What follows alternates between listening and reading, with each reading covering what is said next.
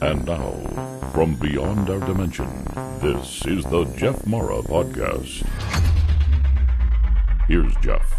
My guest is Paul Anthony Wallis, researcher, international best-selling author whose books probe the world's ancestral narratives for their insight into human origins, human potential, and our place in the cosmos. Paul served for 33 years as church doctor, theological educator, and archdeacon in the Anglican Church in Australia. Paul, welcome back. It's great to see you again. G'day, Jeff. It's great to be with you again. So, you were in the church for 33 years. How do your former church colleagues relate to you now that you're writing about ancient aliens? Well, I get quite a spectrum of reactions, to be honest, Jeff. I'm very thankful that I have uh, a few cl- close colleagues who've made this journey with me, who've read all my books, who understand exactly where I'm coming from. The majority of my former colleagues have gone a little bit quiet in their um, contact and conversations with me because it is a taboo topic to talk about a populated cosmos, ETs in the Bible. It's not mainstream conversation in the churches and has hmm. been a real taboo for centuries and centuries. 10 years ago, the taboo was sort of broken by the Roman Catholic Church venturing a conversation on the topic, but the wider church really hasn't caught up with that. And one of the reasons I'm, I'm very motivated in writing on this topic is that I know that at senior academic levels, theologians know the credibility of what I'm saying when I talk about ETs in the Bible, but most people in the churches have no idea that that's what academic theologians think, have no idea even what their pastor might have learned at, at seminary, and we have to democratize this information a little bit. And so that's part of what gives me my uh, uh, the fire in my belly. Well, your new book is called The Eden Conspiracy Ancient Memories of ET Contact and the Bible Before God. What do you mean by before God? Well, we think of the Bible as God's book and a book all about God. And by God, if I use that word, many of us were thinking of a transcendent being, uh, the creative source of the cosmos. And if I say to you that in the bulk of the Bible, in the Hebrew scriptures, there's not even a word for that, that would surprise a lot of people. Uh, so if you then say, well, what is the Bible about? I will say it's about a whole range of entities with whom our ancestors interacted in the deep past. And they have these very interesting and intriguing names Elohim, El Elyon, El Shaddai, Yahweh. Who are they? They get translated uh, in a way that makes us think they're all God stories. Elohim gets translated as God. El Elyon gets translated as uh, the Almighty or the Most High. El Shaddai gets translated as the Almighty God. And in my books, the Eden series, I show that these are not real translations. And that when you go to the root meanings of these words, you're finding stories about the powerful ones, the stories of the powerful one more powerful than the others. You're finding the stories of the powerful one, the destroyer. And if you put those root meanings back into the texts, you will begin to recognize the shape of the stories. You'll begin to evaluate morally what's going on in them. And you'll quickly, quickly realize that what you're looking at is stories of colonization, exploitation, and governance by non human entities, experiences that were quite traumatic for our ancestors, and then other experiences that were far more positive beings who came and nurtured our ancestors in the deep past, enabled us to make the great leap forward into agriculture. But somewhere along the line, all these stories have been translated and redacted to give the impression that they are all stories about God from start to finish. And in my latest book, The Eden Conspiracy, I show how the narrative was changed, how it, how Judaism began as a canon of stories about ancient ET contact, what we call paleo contact, and then how it was changed to become a canon of stories teaching monotheism, worship, and obedience to law. And that shift is traced with incredible openness and honesty in the pages of the Hebrew Scriptures, the Old Testament. Earlier in your career, you must have been dedicated to the Bible, if that's the right way to see it. And, you know, you took the Bible as most people see it. What was that pivotal moment in your life where you started going into this other direction? Well, I, it would be a number of moments, really. And you're right. When I became a Christian at the age of 17, I was encouraged to read the Bible in what we could call a fundamentalist kind of way, where you just take it all at face value, as if you're reading diary entries or journalistic reportage.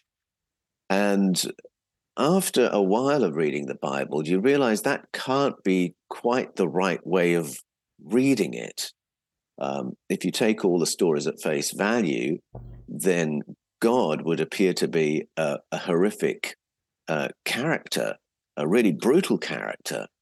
And in fact, one of the early church fathers, Origen, said that if you take everything at face value, you'd have to believe of God, quote, such things as you would not believe of the most savage and unjust of men, unquote. So from the beginning, I was thinking there's something else going on here.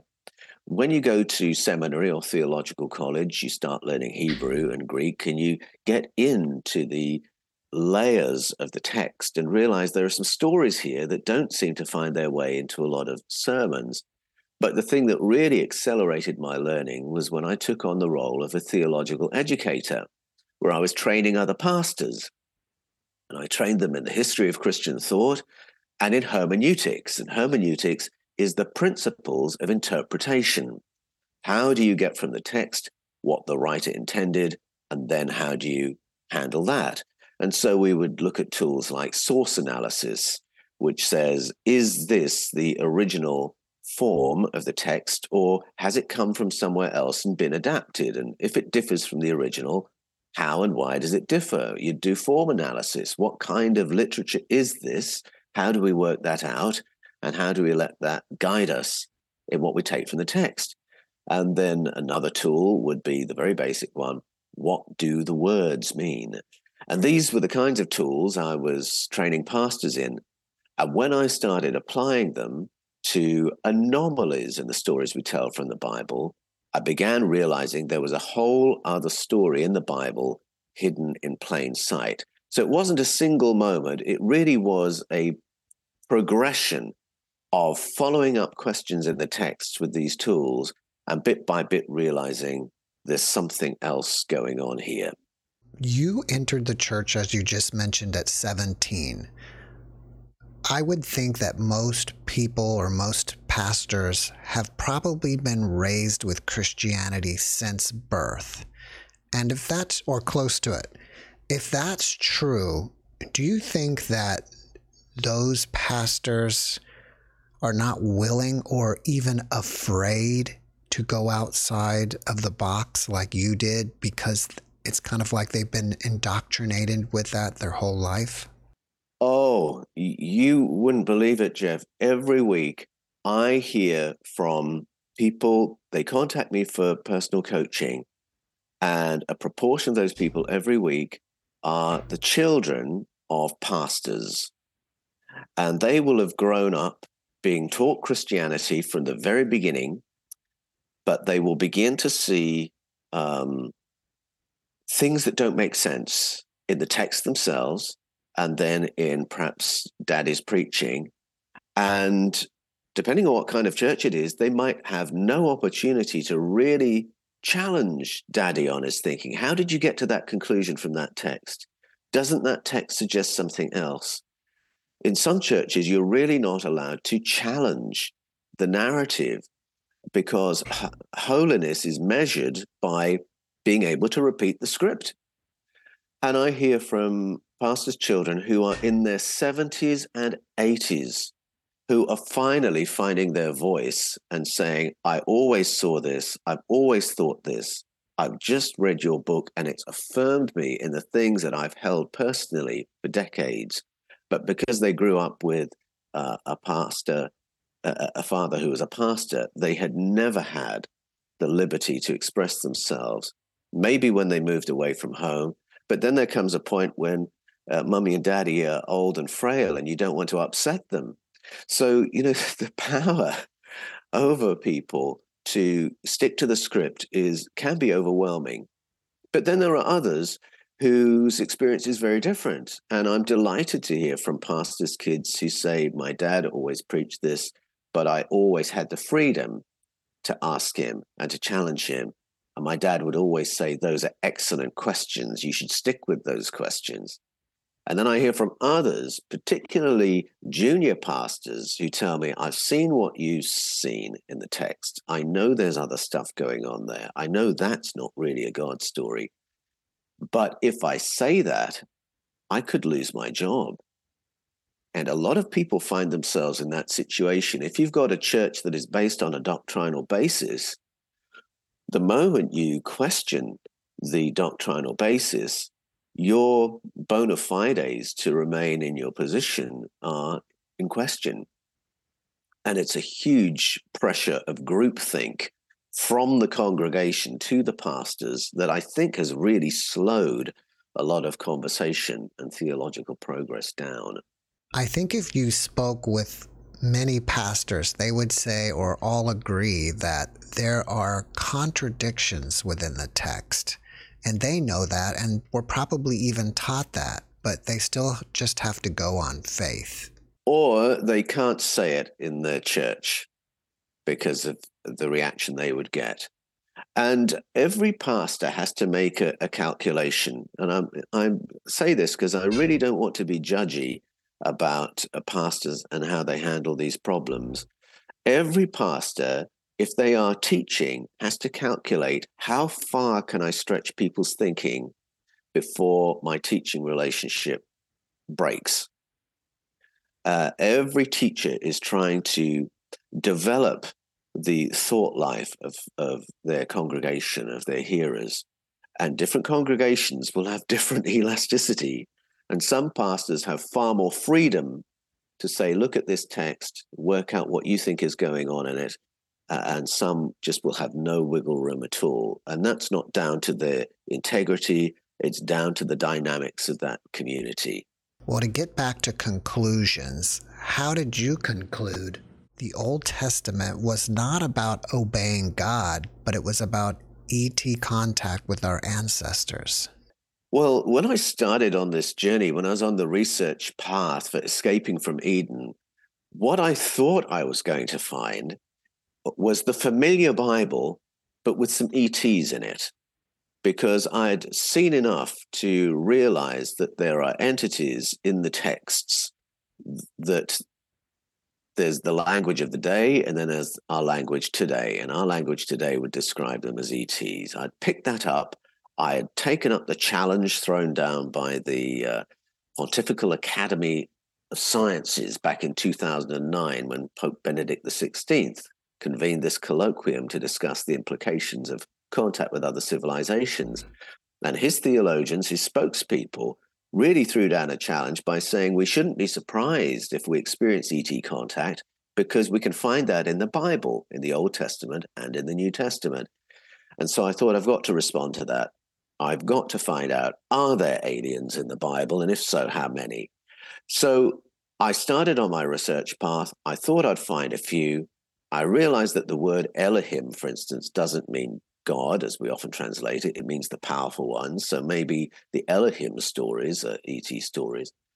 But what I found was overwhelming that I could almost say the whole of the Hebrew canon is about paleo contact. It's all about the experience of our ancestors being governed by non human entities and being caught in the crossfire between ET demographics warring with each other over Project Earth. And so you've got the powerful ones, you've got the ones like the powerful ones, you've got the powerful one who's in charge, you've got the powerful one, the destroyer, you've got Dagon, you've got Asherah, you've got the Hachiach, the life form that abducts Ezekiel and speaks with him and then dispatches other life forms to ethnically cleanse a whole district using advanced technology. It's inescapable. it's inescapable that you're looking at stories about contact, colonization, uh, covert government with an ET layer in the governance of humanity all around the planet. And so I came away after researching this feeling that the Bible was essentially about that experience.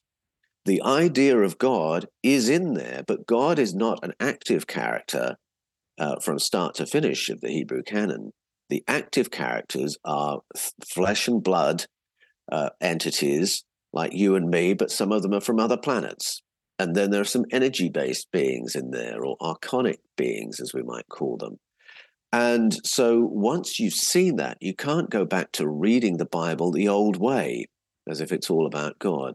And in the most recent book, The Eden Conspiracy, I show how the choice was made to try and airbrush out the paleo contact aspect, to make it look like a story about God, to make it look like the whole thing is there to teach worship and obedience to law. But once you've seen the paleo contact in it, you realize the stories are about something else. They're teaching emotional intelligence. They're teaching us about social progress. They're teaching us about the dangers of covert government, the dangers of hidden hands in our economic and political life. And what appears as an incredibly rich education bequeathed to us by our ancestors who simply want us to have a better human experience than they did. In doing your work, did you take the Hebrew Bible, the Old Testament, and translate it directly from Hebrew into English? And if not, how did you break all that down? Sure. Well, when I study the Bible, I always study with interlinears, which are a wonderful resource. So, an interlinear Bible often will have uh, two familiar translations on either side of the page. And then in the middle, you've got the actual Hebrew, along with any variants in the Hebrew text.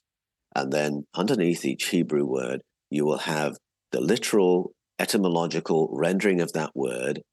And then you read that alongside a lexicon. And perhaps the most authoritative lexicon that I've used is the Brown Driver Briggs lexicon, which shows you every usage of that word along with its root meaning. So you really get an idea of what the original writers meant. And I do the same with the Greek, Greek interlinear for the New Testament, and for the Septuagint, which is the Greek translation of the Hebrew scriptures, the one that is quoted by those who wrote for Jesus. So that gives you a pretty um, good uh, overview of what's happening in the text, and you can drill down into those individual words and their usage.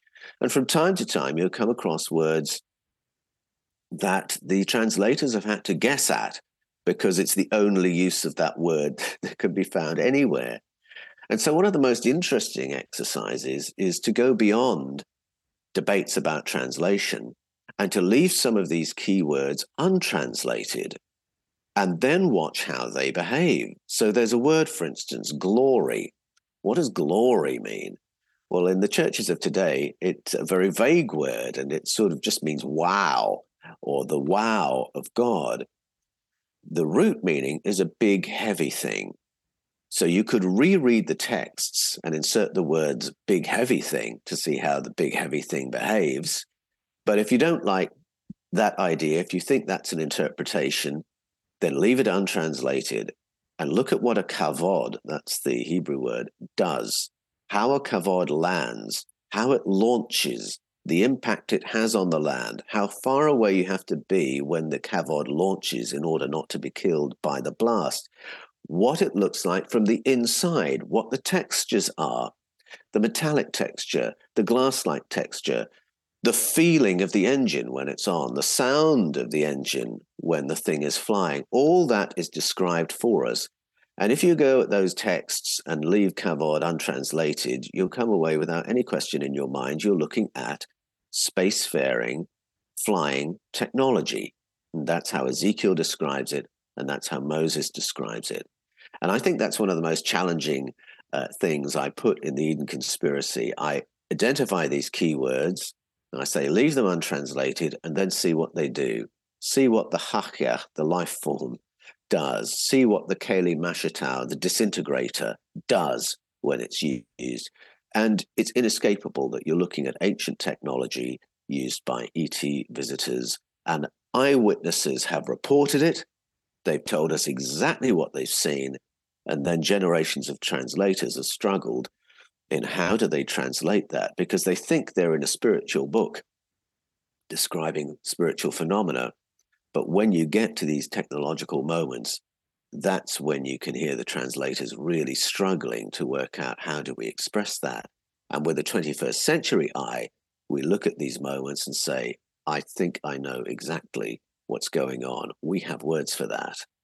It's pretty common for near death experiencers to encounter an archangel on the other side.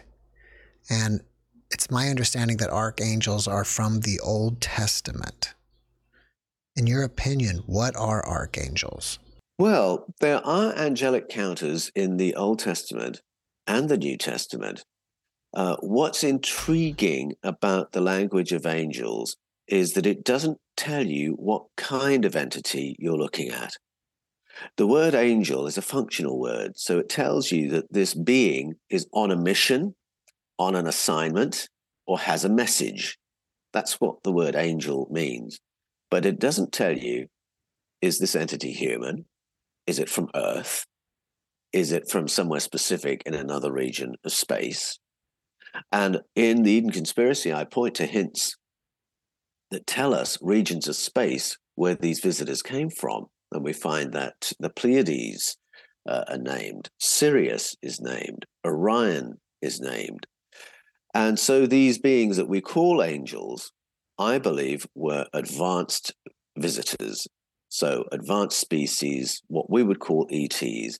And usually the language of angels is used when they turn up to help and uh, this is one of the things I love about the Bible and the Bible's report of ET contact. Because today, if I say alien or ET, a lot of our minds will go to Mars attacks, invasion of the body snatchers, Independence Day. But there are tons of encounter experiences in the Bible that are positive. These angels come with messages to help or with physical assistance and the same is true when we see the visits of entities by the name of Dagon or Asherah. They've come to help groups of human beings learn how to thrive on the planet's surface rather than just survive. And they teach farming and all the rudiments of uh, medicine and sanitation and city building, so on and so forth. And so I think the angelic encounters, when we use that language, that's our ancestors saying we had visitors who were really helpful and they came exactly when we needed them. Can you tell us more about Asherah? Yes, absolutely. Asherah is a fascinating figure from the uh, Hebrew scriptures because she appears to have been universally commemorated with affection. If you go to digs throughout uh, ancient Judea, throughout the Levant, one of the most common objects you will find as you dig up an ancient town or city is figurines of Asherah. And you'll recognize her because often these are handheld figurines used in festivals, and the figurines will emphasize the vulva, bare breasts, big bouffant hair. Hmm. and she is thanked for the harvest every year because she's the one who taught our ancestors how to turn naturally occurring plants into crops. She is the Hebrew version of stories you could hear all around the world. So you go into Mesoamerica, you'll hear the story of Hun Hunahpu. Listen to the Zulu people, you'll hear the story of um, Babwana Warisa. Go to ancient Babylon, and it's stories of Oannes and the Apkallu. All around the world, stories of beings who came and taught our ancestors the basics of agronomy and city building. And what's fascinating about this is that why would you make a story like that up? Wouldn't you want a story that honors your noble ancestors instead of saying, we didn't know how to do this, somebody else showed us? And one of the most, I would say, extreme examples of this in terms of my worldview and assaulting my worldview was listening to the story of the Yolngu people in Australia's Northern Territory now, the reason this was dramatic for me is that Australia has the longest continuous cultural presence known on planet Earth. That's the Aboriginal Australian presence, which goes back more than 60,000 years. And they have a very strong association with the land, and their expertise has always been living in balance with the land. And so when I hear the Yolngu elders say there was a time when our ancestors didn't know how to live off the land. They didn't know how to hunt. They didn't know how to fish. They didn't know which plants were good to eat and which were good to avoid. But it was the Mimi beings who taught us these things. And the Mimi were not human. They were much taller than us. Their bodies were extremely thin and spindly, and they could appear and disappear on the wind. And you're thinking, what? They're saying there was a time when they were totally inexpert at living on the land. So this could be an arrival story from somewhere else, or it could be a great leap forward story that there was a time before we had this knowledge, before we were this clever, before we were this advanced. And the tutelage came from these other beings who were not human. So Asherah in the Bible is the Hebrew version of those memories, memories carried by almost every culture in the world, commemorated fondly with affection. And in fact, in the books of Jeremiah and Second Kings, the narrator uh, tells the reader that on every high hill and under every green tree, in every place they lived, Asherah was commemorated fondly and at the same time, he said the tribes of Israel did not worship Yahweh, which is shock horror because we think that's the holy name for God, but they commemorated other beings. And then those two writers also tell us that the kings of the day decided to get rid of all the installations to these other beings remembered positively and start paring Judaism down until there's only one advanced being remembered, and that's the Yahweh character. And they wanted that because they wanted to centralize um, power, centralize wealth. They wanted one God, one king, one high priest, one temple, instead of a network of temples, a network of priestly families, and a network of powerful entities remembered by their people. Sounds like they wanted a one world government.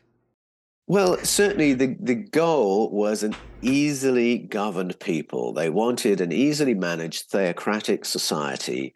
And the kings, Hezekiah and Josiah, felt they could achieve that if they ordered the life of the nation around the uh, worship of Yahweh and obedience to his laws. And yes, I think it was about controlling the narrative so that people could be managed, but also a tremendous centralization of wealth because it meant that all the ties of the people, instead of being spread throughout the kingdom, they would all come to HQ. They would all come to Jerusalem. So I think it was an exercise in management. In your new book, you talk about how Yahweh is the Jewish name for God, but not for Catholics.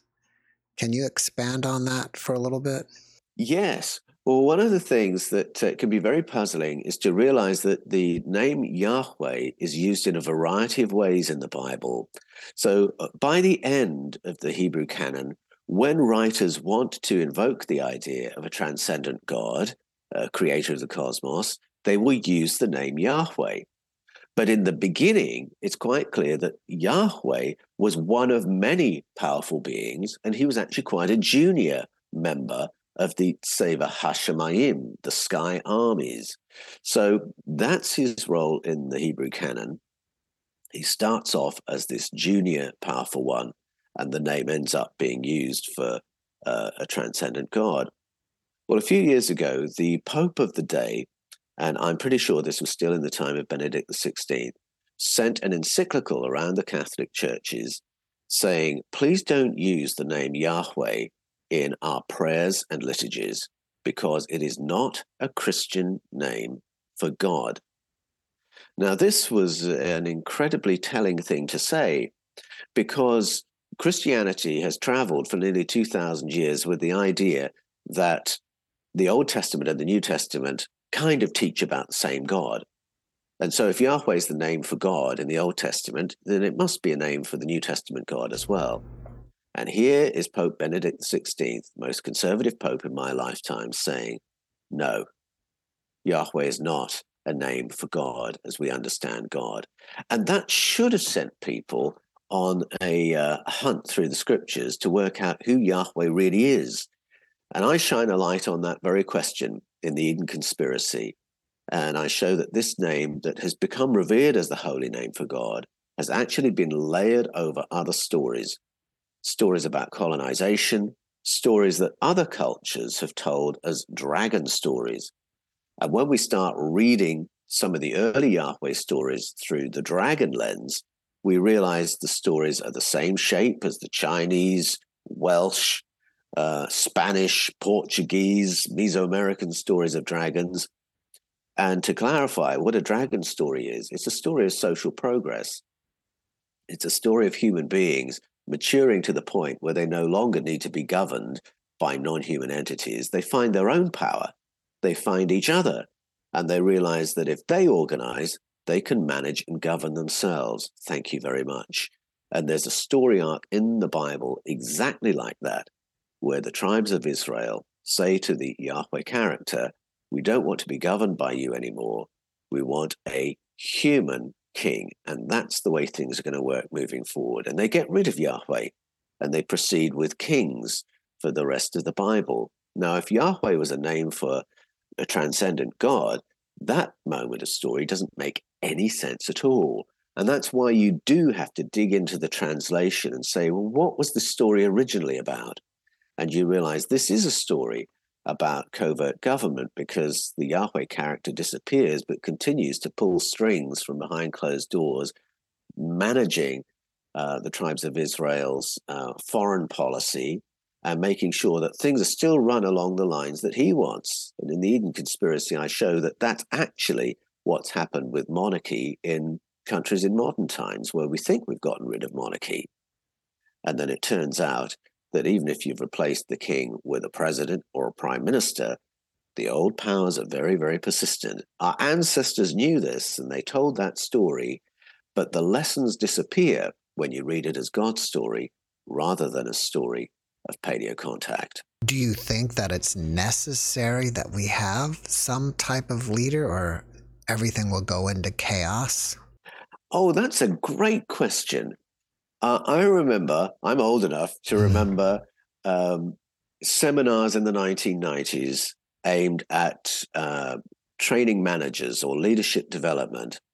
And they used anarchy as a, uh, as a teaching modality. So, what they would do is they would dump a group of people in a room and they say, Here's your task.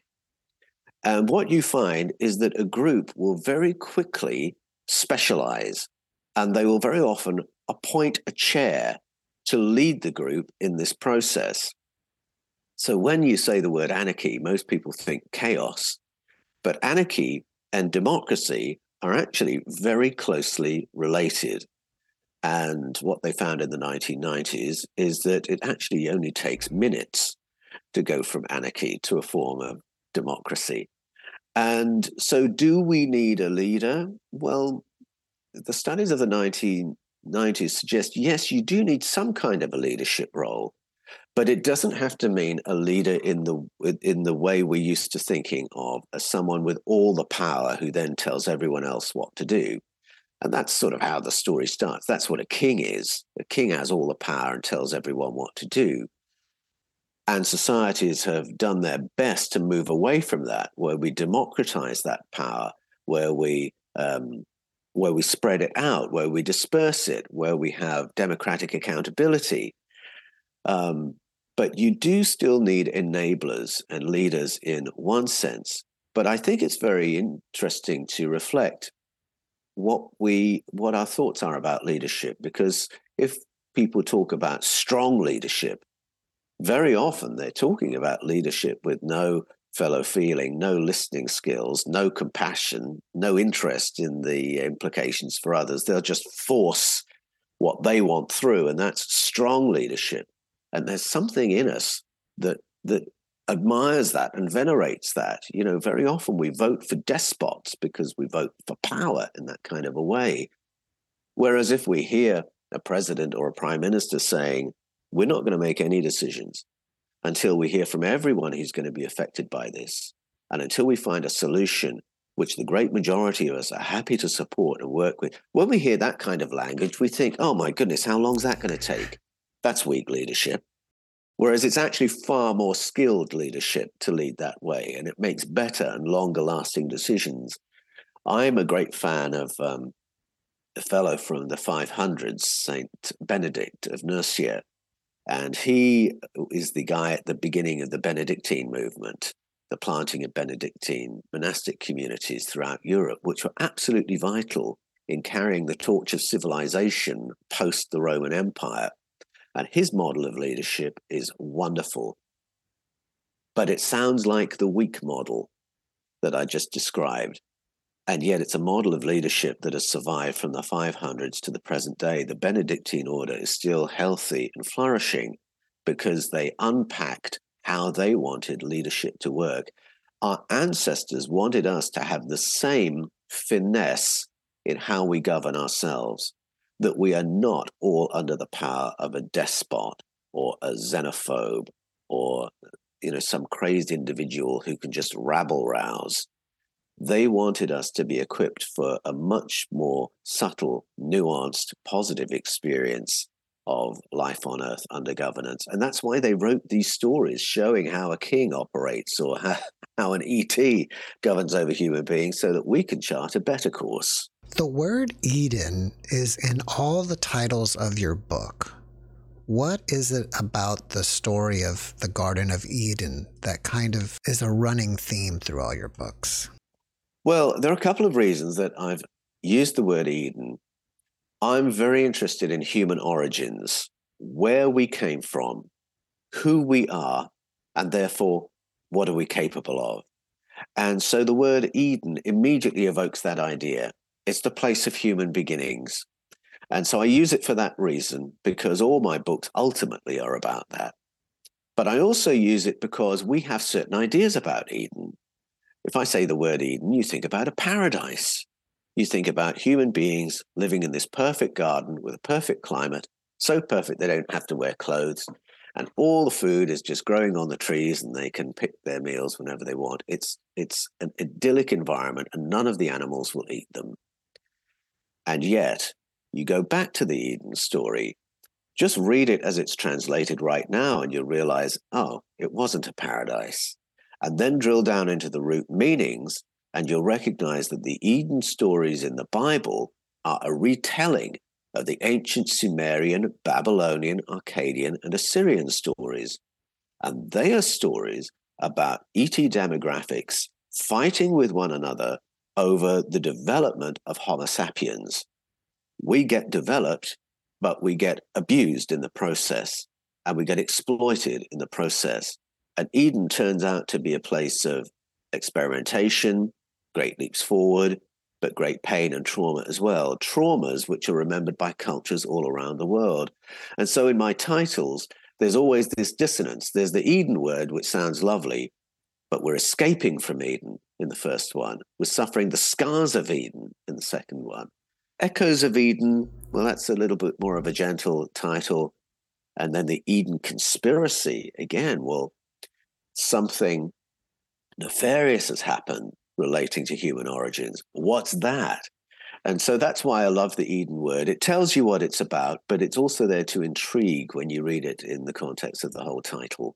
Some of my guests talk about the Galactic Federation, and you write about Brigadier General of Israel Haim Eshed, and he speaks about the Galactic Federation. Earlier, you mentioned the Sky Army. Do they talk about it as the Sky Army or the Sky Council in the Bible? Yes. So the Bible has two phrases for what Eshed calls the Galactic Federation. There's the El Ba'adat, which is the Council of Powers. And then there's the, what I call the Sky Council, because that's how it's how it plays out in the drama of the stories. And then there's this other phrase that Seva Hashemayim, the sky armies. Now, in traditional Bibles, it's rendered as the heavenly host.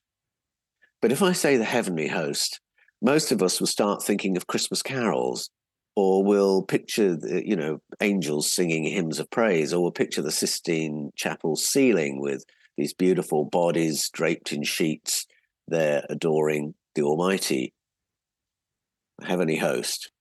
The root meaning is sky armies, airborne armies. And if I use those words, well, now you're more likely to picture advanced beings arriving from space with advanced tech and advanced weaponry.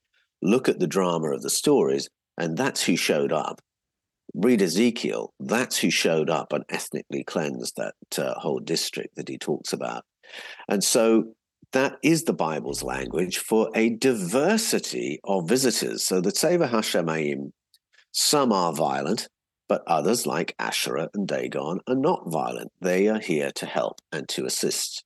And they occupy this committee, this Sky Council, in some kind of an une- uneasy truce, conflicting with one another over how Project Earth should progress, but maintaining some kind of an agreement.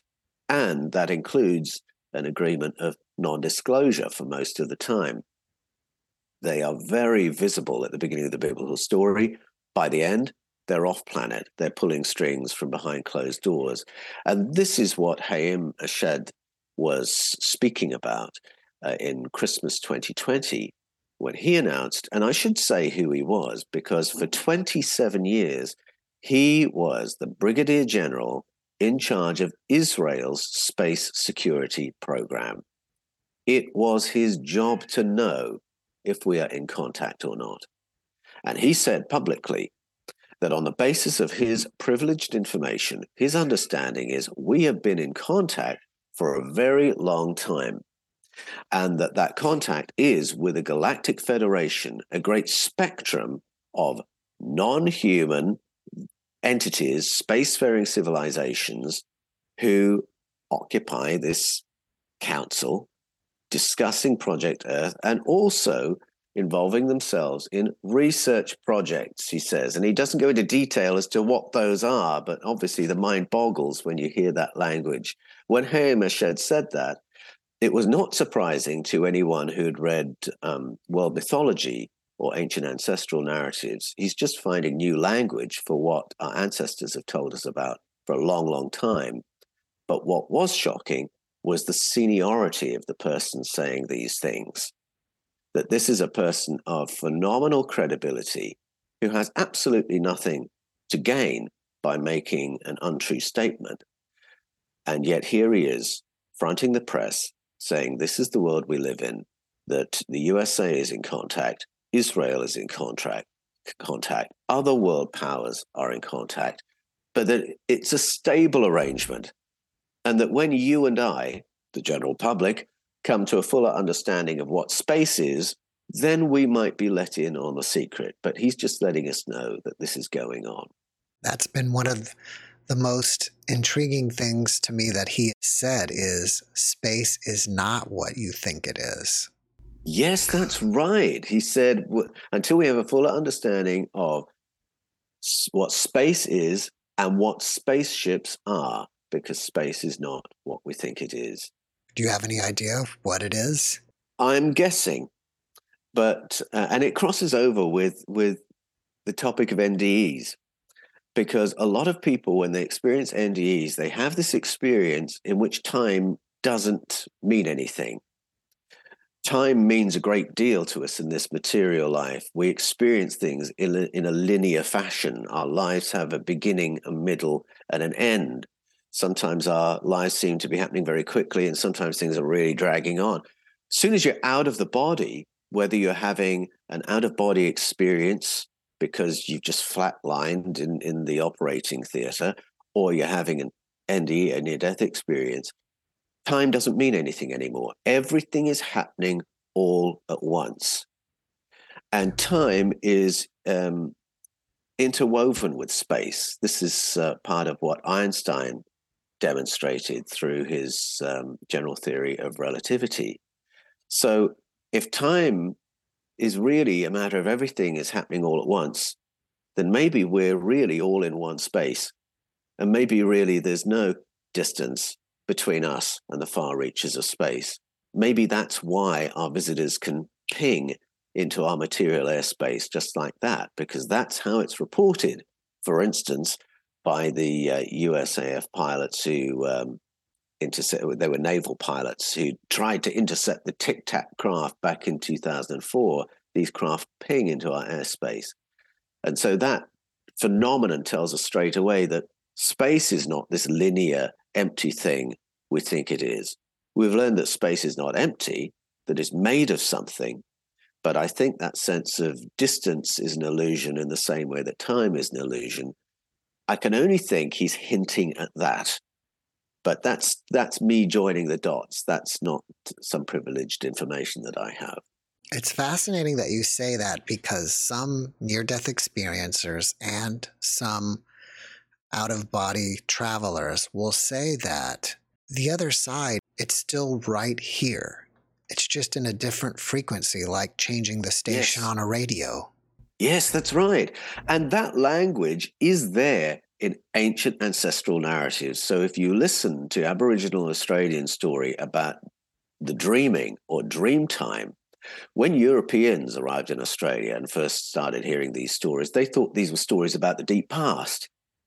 But then as they listened more carefully, they realized no, this what they're talking about is a parallel dimension that occupies the same space as this, but is somehow out of phase so that we don't see it or hear it or feel it. And that way of thinking is exactly the same as the way the ancient Celts viewed the world. They spoke about something called the Shay, which is spelt Sidhe, but it's pronounced Shay. And again, it was the idea that there are entities um, overlapping our space here, but we could use the language of resonating at a different frequency so they're out of phase with us so we don't bump into each other, we don't see each other, we don't hear each other. And yet, in Celtic mystical modalities and in Aboriginal Australian ceremony, you can modulate your brain waves to the point where you begin seeing these other things and you begin hearing these other things and having contact experiences that will then affect our material experience in this dimension. And it's one of the things I touch on in the Eden conspiracy that that language of adjacent dimensions is there even in the Bible. And when you come across the word eternal or eternity, especially in the Hebrew scriptures, what you're really looking at is language of dimensionality. There's a word olam, which some Hebrew translators have rendered as worlds or universes. And if you ponder long enough, what we're doing when we put the word universe into the plural, we are talking about parallel dimensions. So I find it fascinating that we have language for it today and that you can go 60,000 years back and find that our ancestors had language for it too.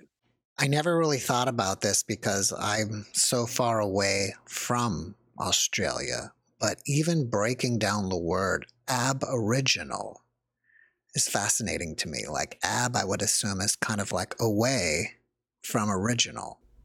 Well, to be honest, I've not probed how we came to use that word, but I do know that uh, many Indigenous Australians um, today prefer to speak about original Australians, um, that they don't identify with the word Aboriginal.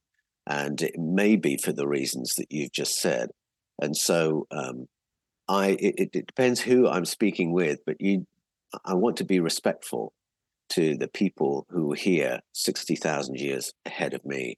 If they prefer to be called original Australians, that's the language I'll use. But many do accept that word, Aboriginal Australians, as an assertion that they were here first and they were here for a very, very long time and with a wisdom tradition that is one of the oldest continuous traditions in the world, the oldest by current archaeological uh, information.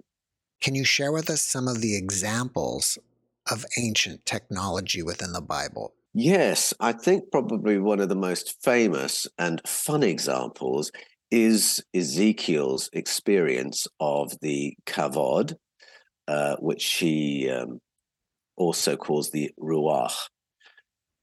The word ruach is often translated as spirit in the Bible, and the word kavod is often translated as glory.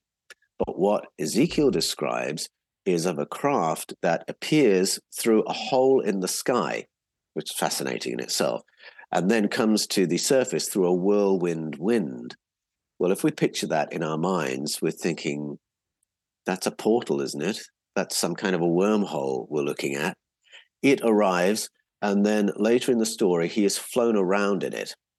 So he describes that when it lands, it shakes the ground and it sounds like a, a rocket type craft.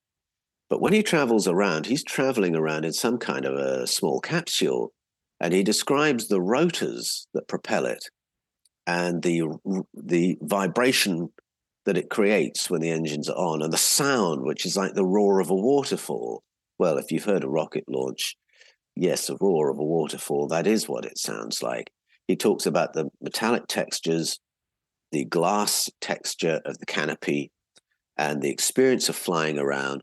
And he even has language for the G forces when the thing takes off. He says, The hand of the Lord was heavy on me, and I felt sick. Yes, that's G forces. So he's flown around in that, which is fascinating because Moses has seen it from the outside. He's seen it launch and land vertically, SpaceX style. And then Ezekiel is then shown this weaponry, the Kali Mashatau, the Kali Mapasau. One is a uh, a destroying thing, the other's a disintegrating thing. And six individuals can ethnically cleanse an entire district if they have a disintegrating thing in their hand, apparently. So you've got that technology there, which is all a bit worrying. And it relates to maintaining order in a colonized world. That's the context of the Ezekiel story. And then you go uh, elsewhere in the Hebrew scriptures, you'll come across these devices, the Urim and Thummim, which are communications devices. They're trying to get communication with powerful ones who are no longer accessible on the planet's surface. So they're using these devices, except it becomes clear that nobody knows how to work them. The priests don't really know how to work them, and the narrators don't know. So it's all very, very vague as to how they work and what they are. And the more you look at the description of them, the more you will think the Urim and Thummim are actually copies of something that they have seen used by other people. They've seen advanced technology and they're trying to replicate it. But to make it work, they have to accompany it with shamanic protocols uh, they have to be in an environment that's absolutely saturated with cannabis oil so that as they inhale the fumes, they'll begin to have contact experiences. Well, if the Urim and Thummim were technology and worked on their own, you wouldn't need to do that. This is very similar to what we find in Mesoamerica, where we've got devices that look like Bluetooths being worn by the kings and queens, but they have to do a bloodletting, a near death ceremony, in order to established remote communication. So, a little clue that they're copying technology they've seen, but they can't make it work. So, they have to have this shamanic protocol to do the contact thing. Very similar again to the Ark of the Covenant, that when the leader is seated adjacent to the Ark of the Covenant, he will get communication from afar from Yahweh, who's now not on the planet's surface so that when the leader is seated adjacent to the Ark of the Covenant, you believe what he says and you do what you're told because he's getting communication remotely from the powerful one. So, those are all examples of technology where you can't really find your way to a non technological explanation of what these items were. And yet, the way the stories are told, I argue in the Eden Conspiracy, this is the technology of a previous civilization. These are actually facsimiles of pieces of technology that they had seen in operation and were trying to replicate, but they could only make them work through altered states of consciousness. It's the same in the Hebrew story, and it's the same in the Mayan story. And I would suggest It occurs in other cultures around the world. Do you think it's possible that ETs were involved in the writing of the scriptures, both the Hebrew Old Testament and the New Testament, and possibly manipulated it or changed it in some way to confuse us? Well, I haven't found that to be honest. I think the the changes uh, that I trace in the Eden conspiracy are all human driven. I think that there came a time when the uh, kings wanted to centralize power. Uh, and this is not an unusual thing. You could see governments all around the world doing this. They will find a moment of opportunity and they'll say, let's bring in some legislation that gives us a little bit more clout than we had before. This has happened in recent years in the USA and it's happened in recent years in Australia uh, King Hezekiah came along, and that's exactly what he wanted. He was a Yahwist. He worshipped Yahweh. Yahweh wasn't around, he wasn't on the planet's surface, but we had someone who wanted his religion to be the religion of his entire kingdom. He didn't want to be a Yahwist and then have citizens who followed Baal or Dagon or Asherah. He wanted his religion to apply to the whole nation. And the laws of Yahweh would explain why he had the divine right to rule. And so he was very interested in getting rid of the other priesthoods, the other temples, the standing stones that commemorated the place of contact uh, with um, advanced beings in the deep past. He was very happy to dismantle other priesthoods so that the tithes would all come centrally. He's got a theocratic society now where he's controlling what people believe He's controlling their devotional practice. He is the mouthpiece for the one and only advanced being, Yahweh. His priesthood running the Jerusalem temple, they are the ones who tell you what's true, what's false, what's news, what's fake news. And so you can see why, from a kingly perspective, he would want to do that. And if he believed that his God Yahweh was the true God, he would believe that cleanup was very devout and that he was saving his people from idolatry. And that's the beginning of the change. So there's a cleanup of devotional practice where the Asherah figurines are seized, the other altars are broken, the other temples are knocked down. And that reform continues over the next couple of generations. His grandson Josiah comes along, continues that process, and begins the process of collating the Hebrew scriptures, this vast library of scrolls, and giving them a uh, roundabout edit to turn them into a book legitimizing Yahwism, the monarchy, the high priesthood, and it becomes kind of the, the code book for this theocratic kingdom. That's the process, and it's all done for human reasons at a human level. They were worshippers of this other entity, but I don't think the other entity was hands on in making these editorial changes. As far as my studies go, the putting together of the scriptures was by human writers and was a human exercise, albeit in the name of God.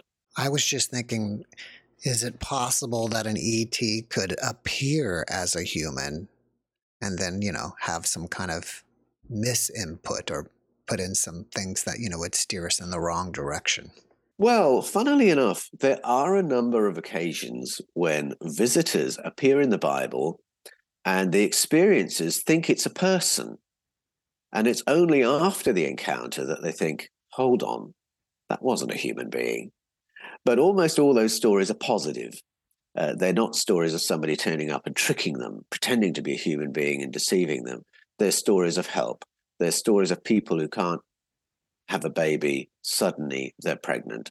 They're stories of people in a desperate military situation and suddenly they have been given rescue. Uh, and in those cases, at the beginning of the encounter, they're thinking this is just another person. Who are you? But then, bit by bit, as the encounter goes on, the being will identify himself. Or sometimes it's literally after they've left that they're thinking, wait a minute. Or it's or it's months later when they realize the wife is pregnant that they think, wait a minute. But they generally that kind of story is generally a positive story in, in the biblical canon. If you don't mind, I would like to ask you a personal question. Feel free. do you believe that God is a being separate from all of us and ETs that created everything? Or do you believe that all of us, including the ETs, collectively are God? Oh, that's a really good question.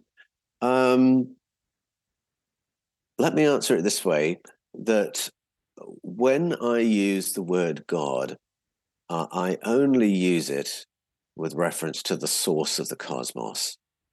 And the Apostle Paul has a wonderful phrase for this because he finds himself one time in Athens and he has to define what he means by God to a non religious audience. And so in Acts 17, you can read this. He says, By God, I mean the source of the cosmos and everything in it, that in which we all live and move and have our being, of which we are all offspring. So it's a much more cosmic vision of God. It's not God a person, God a being, God a puppet master, God a giant Father Christmas type figure. No, it's a much more cosmic vision. God, the source of the cosmos and everything in it. And when Paul says that, he's is very close to Plato's idea of God.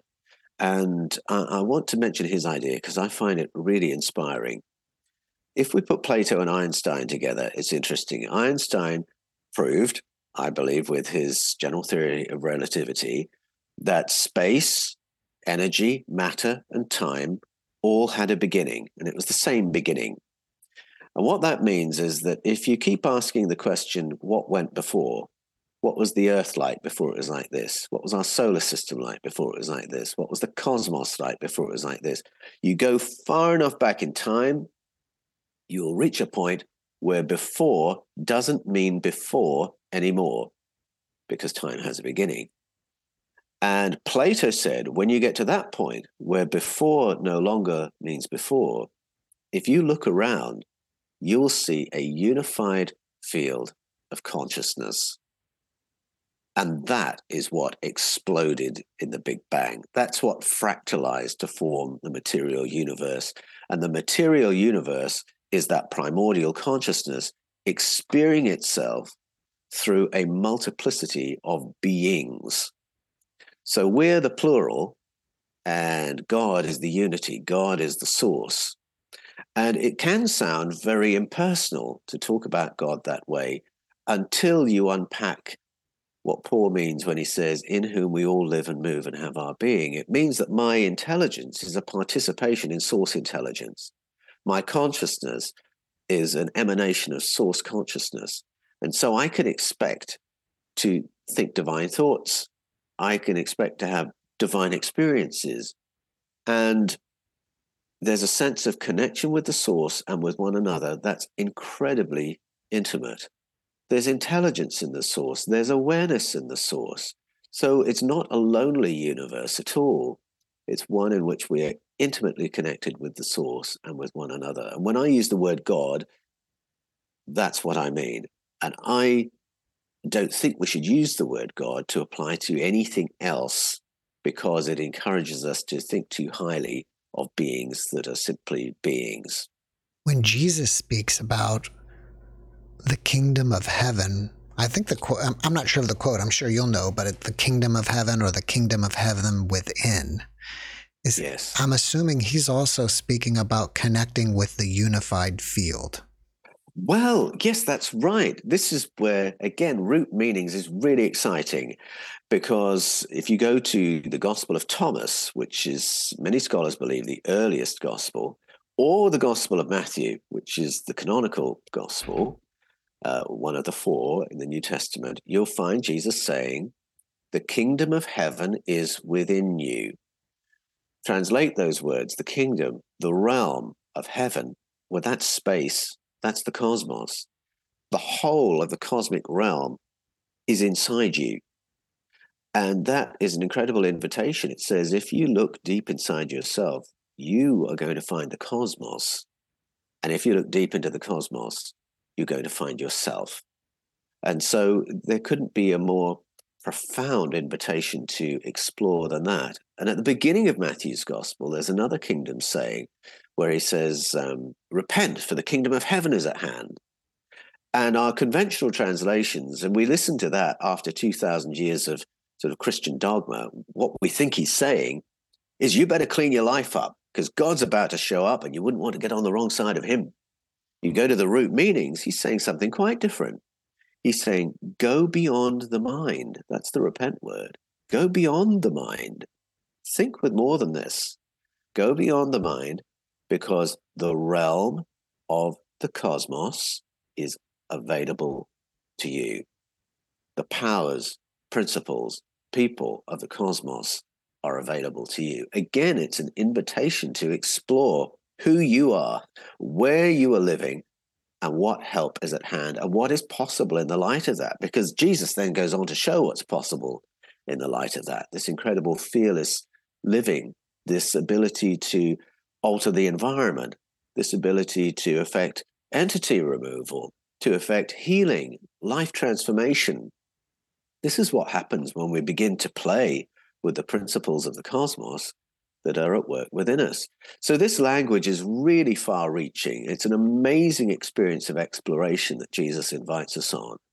But the distortions of translation through centuries of Christianity have hidden, I think, the more exciting aspects of Jesus' teaching in that way. Are there places in the Bible that guide us on how to access those realms? Oh, that's a very good question. Um, yes, I think uh, one obvious tool is fasting. So, very often when you see fasting used in the Bible, whether it's in the Hebrew scriptures or the Gospels and New Testament, what follows that experience is remote communication or an encounter experience.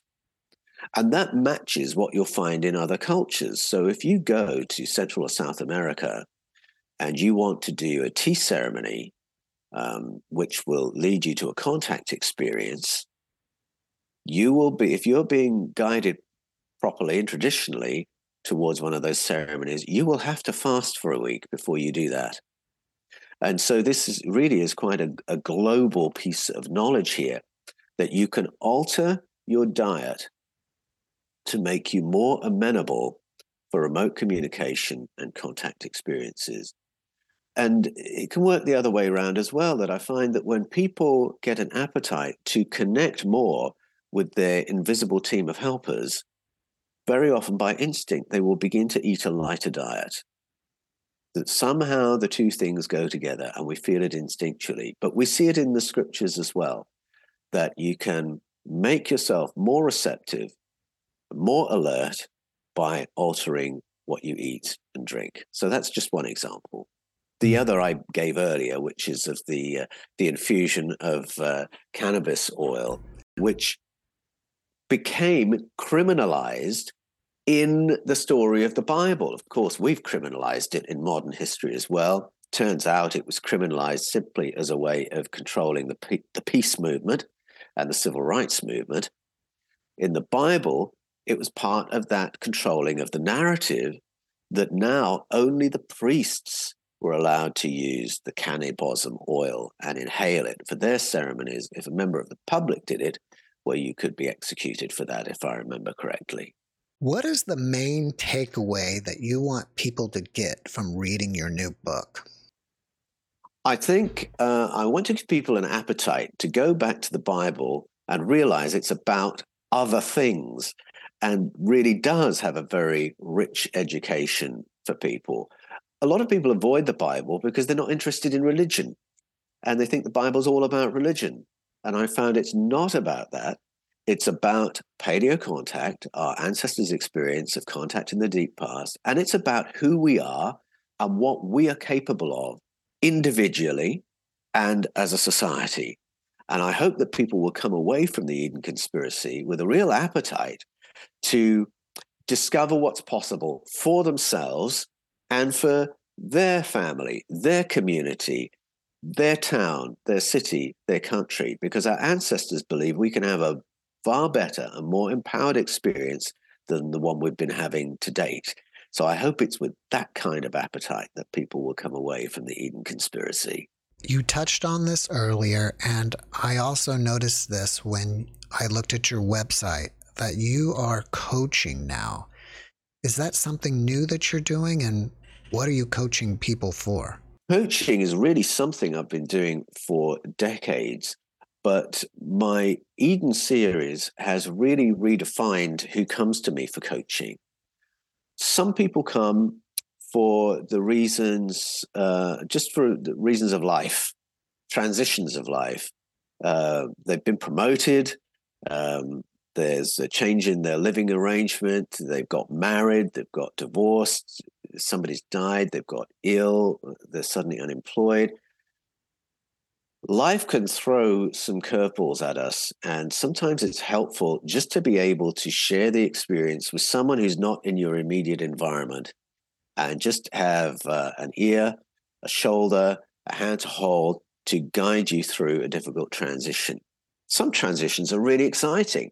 You might suddenly be operating professionally at a level you've never operated at before. And very often people reach out for coaching for those reasons. But a great many people reach out to me because they've had encounter experiences. They've experienced a close encounter. They've experienced a um, spiritual emergency or a spiritual emergence, as some people call it, and they're working out how to engage with that or, or how to continue with life when this whole other universe has opened up to them. Some people contact me because they've seen other things in their sacred texts whether it's uh, Jewish texts, Christian texts, uh, other religious texts, and it's off the curriculum for their community of faith. They've seen things that they're not allowed to talk about in their church or their synagogue or in their family. And so they reach out to me. I hear from people who've had encounter experiences decades ago, but have not had anyone to talk to about them because they don't want people to think they're crazy. And so they reach out to me because they need to process what's happened. And it's a very great privilege for me to have these conversations. Many of my clients are also veterans of war because that can be an incredibly dislocating experience. You come back to a world that you understand completely differently because of your experience in the theater of war, or you may have seen things that have blown apart your worldview and it can be incredibly isolating. And it's my great privilege to talk with people who are processing that kind of life experience as well. But I coach people every week. It's my absolute pleasure and privilege. If people want to do coaching with me, they can find me through my website, which is paulanthonywallis.com. Anthony with an H, Wallis, W A L L I S.com, paulanthonywallis.com.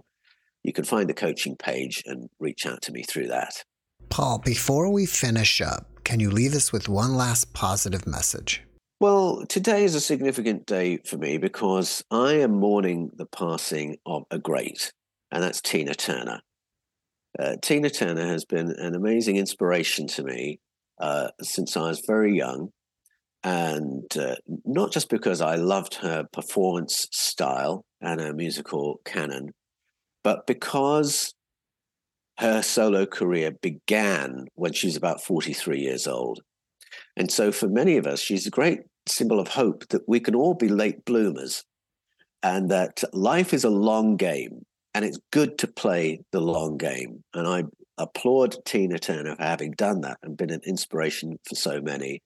And I think for me, she also shows the power of intention that um, morning by morning, you can choose what kind of energy you're going to put out into the world, what energy you will give others when you interact with them, uh, and to be very deliberate about your mood and the energy you project is a great gift not only to others, but to yourself.